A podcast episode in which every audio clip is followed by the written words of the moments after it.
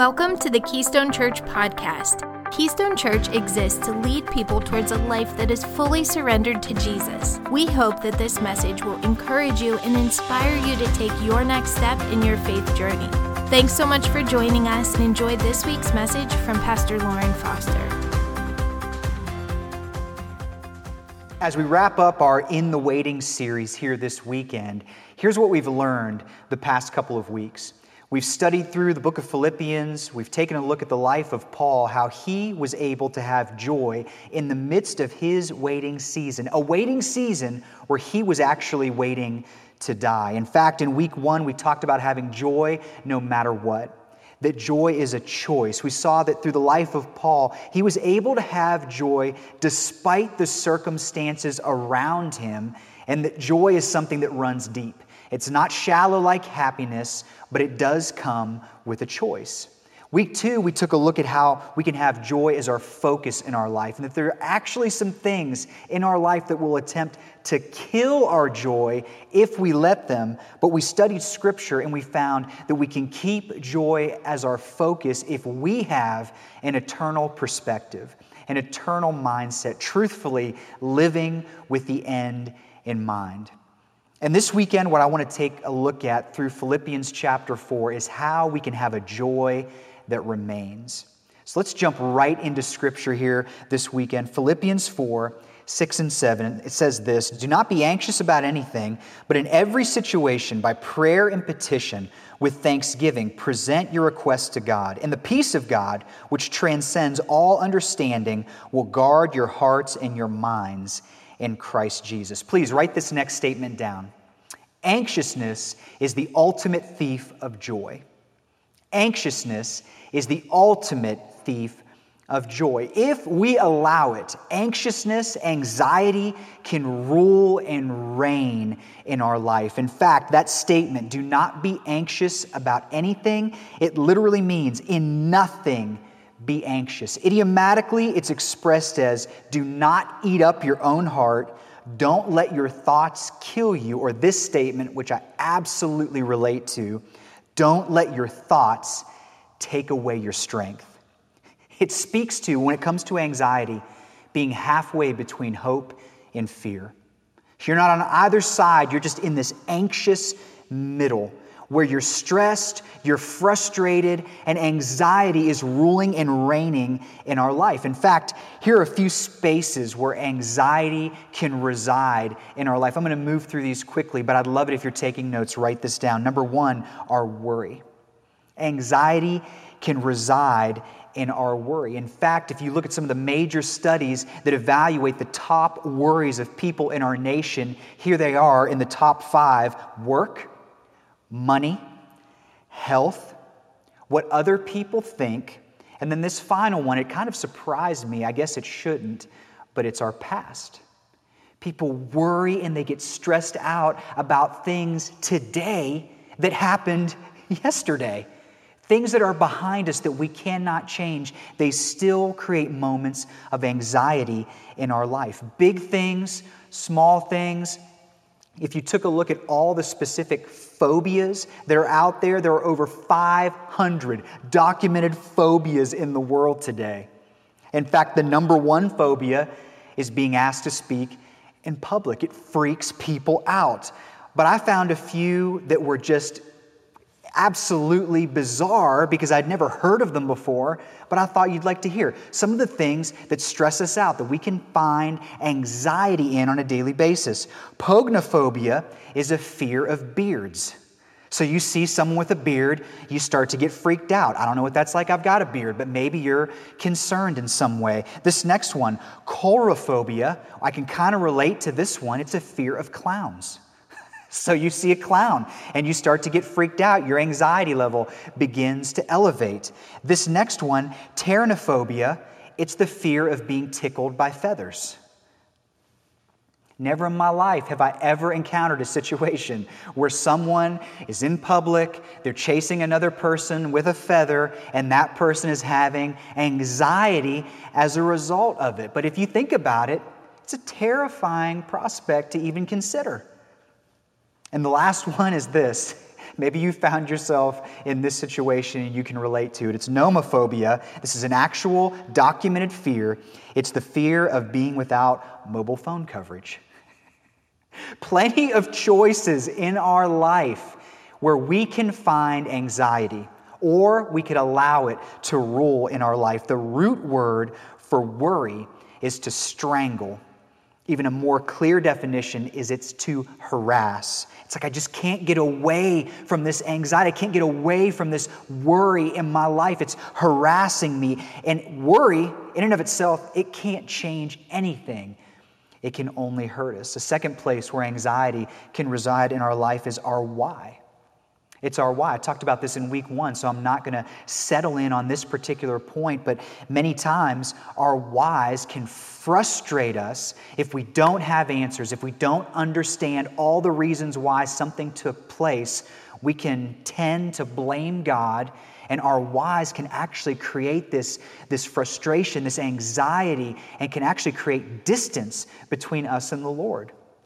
In fact, I read a very discouraging story this past week about someone in the Christian community that came out publicly and they said, I'm walking away from my faith.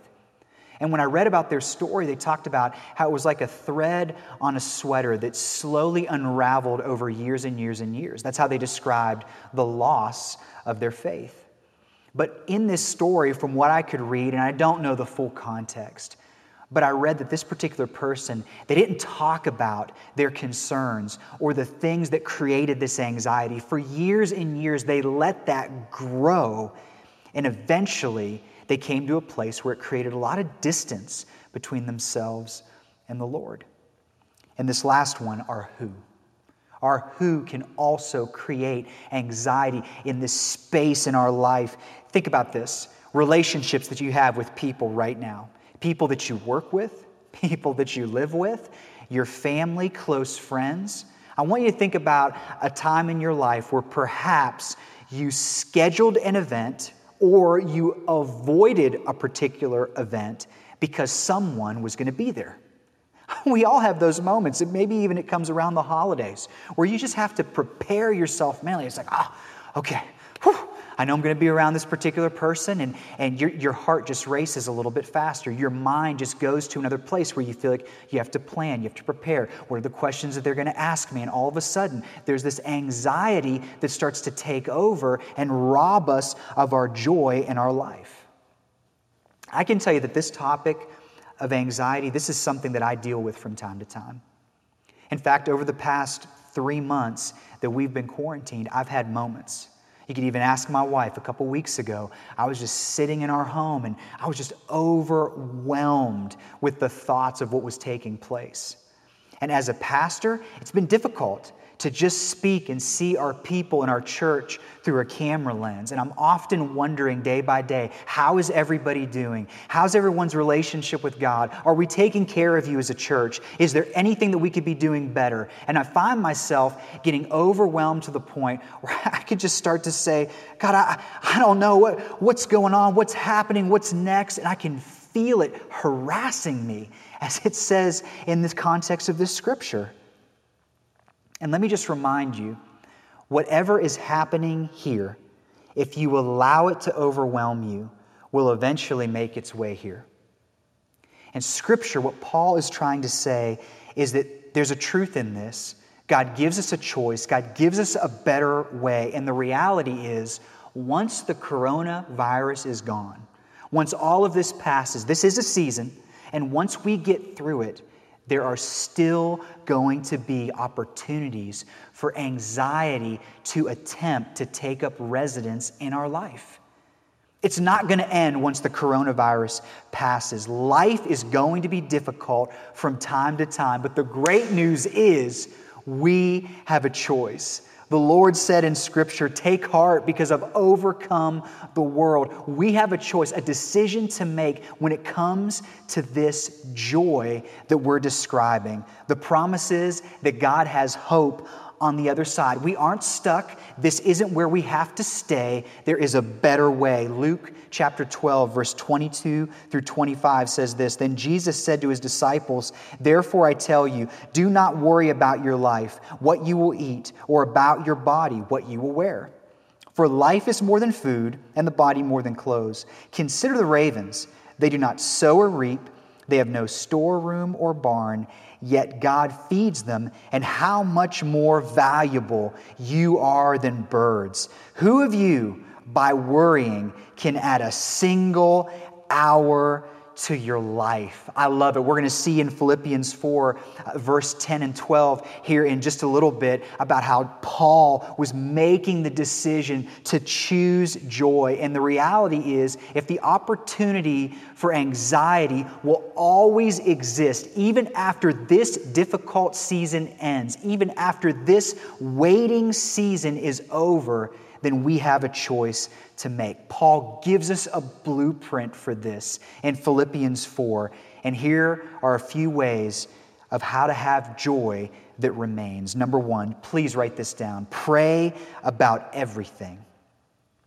Pray about everything. Philippians 4 6 and 7 says, Do not be anxious about anything, but in everything, by prayer and petition, with thanksgiving, present your requests to God, and the peace of God which transcends all understanding, will guard your hearts and your minds in Christ Jesus. So I want to break this down because my first reaction when I feel the anxiety that I described just a minute ago is not necessarily to want to pray all the time. My first response often is to want to fix it on my own. It's to want to get in there and solve the problem in and of my own strength. And what Paul is laying out here, what he's displaying for us, is he's telling us three things I see in this passage of Scripture when he talks about praying, petitioning, and thanksgiving. Praying is simply telling God what's going on in your life. Lord, there's something happening right now in my life and, and I'm struggling with it. I'm, I'm crying out to you right now. I'm praying to you. I'm presenting my request to you. Petitioning is simply saying, God, I've got a humble and sincere request. Lord, this is what's happening in my life. I'm praying, I'm petitioning. God, here is what I'm asking you to do. And then when Paul says with thanksgiving, it's saying this by faith, I thank you in advance. So it's saying, Lord, I'm telling you what's going on in my life. I'm asking specifically that this would take place. And by faith, I'm thanking you that you're going to move in on my behalf in and through this situation. And then the word says when that takes place, when we trust God with what we're dealing with, peace comes in our life. And it's supernatural. It's something that we can't describe because what I've found is this when I'm praying through something that's been difficult for me to handle in my life, oftentimes what I need more than the result of my prayer is the peace in knowing that God is working on my behalf. It's recognizing that God's peace is illogical, that it's not going to make sense and that your situation may not change, but your soul will.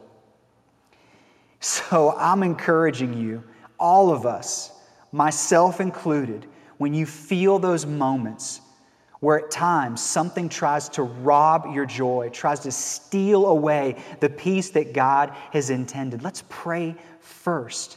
Let's give God permission first to do something on our behalf. Number two, Let's think about the right things.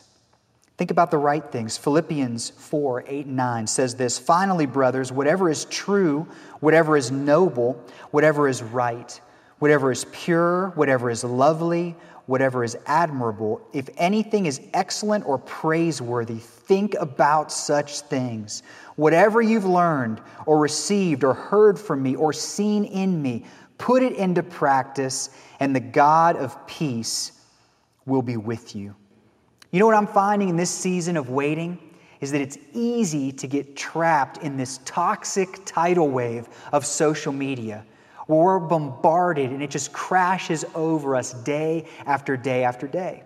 And you might say, well, Foster, it's okay. I can handle it. I'm just trying to be really well informed. to be honest, here's what it feels like it feels like rivers of negativity, but drops of God. And some of us wonder why we don't have joy, why we feel the constant tension and the anxiety in our life. And Paul's trying to say, listen, these things, they're not going to go away anytime soon. Even after what is facing our nation right now with this pandemic, once it passes, there are still going to be opportunities for us to put our trust somewhere else. And Paul is saying, make the choice and choose joy. For our family, in the next couple weeks, we're going to actually take a digital sabbatical where we take a day or two and we just turn off the technology and we just disconnect, spend time with one another, spend time with the Lord, and just take a break. Just do a reset. And what we see through this passage in Philippians is that godly thinking leads to godly behavior. So just be careful. What are we thinking and spending our time meditating on day after day? It will ultimately help determine whether or not we're able to keep this joy. And number three, trust God in all things. Trust God in all things. Philippians 4 12 and 13. I know what it is to be in need, and I know what it is to have plenty. I've learned the secret of being content in any and every situation, whether well fed or hungry, whether living in plenty or in want. I can do everything through him who gives me strength. At the end of the day, anxiety is the place where we are mistrusting God. Notice I didn't say it's where we're distrusting God, it's we're mistrusting Him. It's we're missing out on the opportunity to have this supernatural peace that can guard our heart in any and every situation, no matter what we're facing. It's Paul trying to say, hey, stop carrying the things that you and I were never intended to carry. Leave them at the foot of the cross and give them to Christ. Pray about everything, think about the right things, and trust God in all things. Keystone, I'm going to encourage all of us in the waiting, in our season where we don't know what's coming next. Let's choose joy. Let's lean into what God has for our life. Let's trust Him Let's pray first. Let's petition the Lord and with thanksgiving in our heart, thank Him in faith for what He's going to do in our life. Allow the peace of God to supernaturally change us, regardless of what is happening in the circumstances around us. And let's experience a joy that remains. Thanks so much for listening to this week's message. We hope you enjoyed it. Make sure to hit the subscribe button so that you can be notified each week as soon as a new sermon is available. We would love to connect with you on social media. You can find us on Instagram at The Keystone Church or over on Facebook at facebook.com backslash Keystone Church PA. And of course, for more information, you can visit our website at keystonechurchpa.com.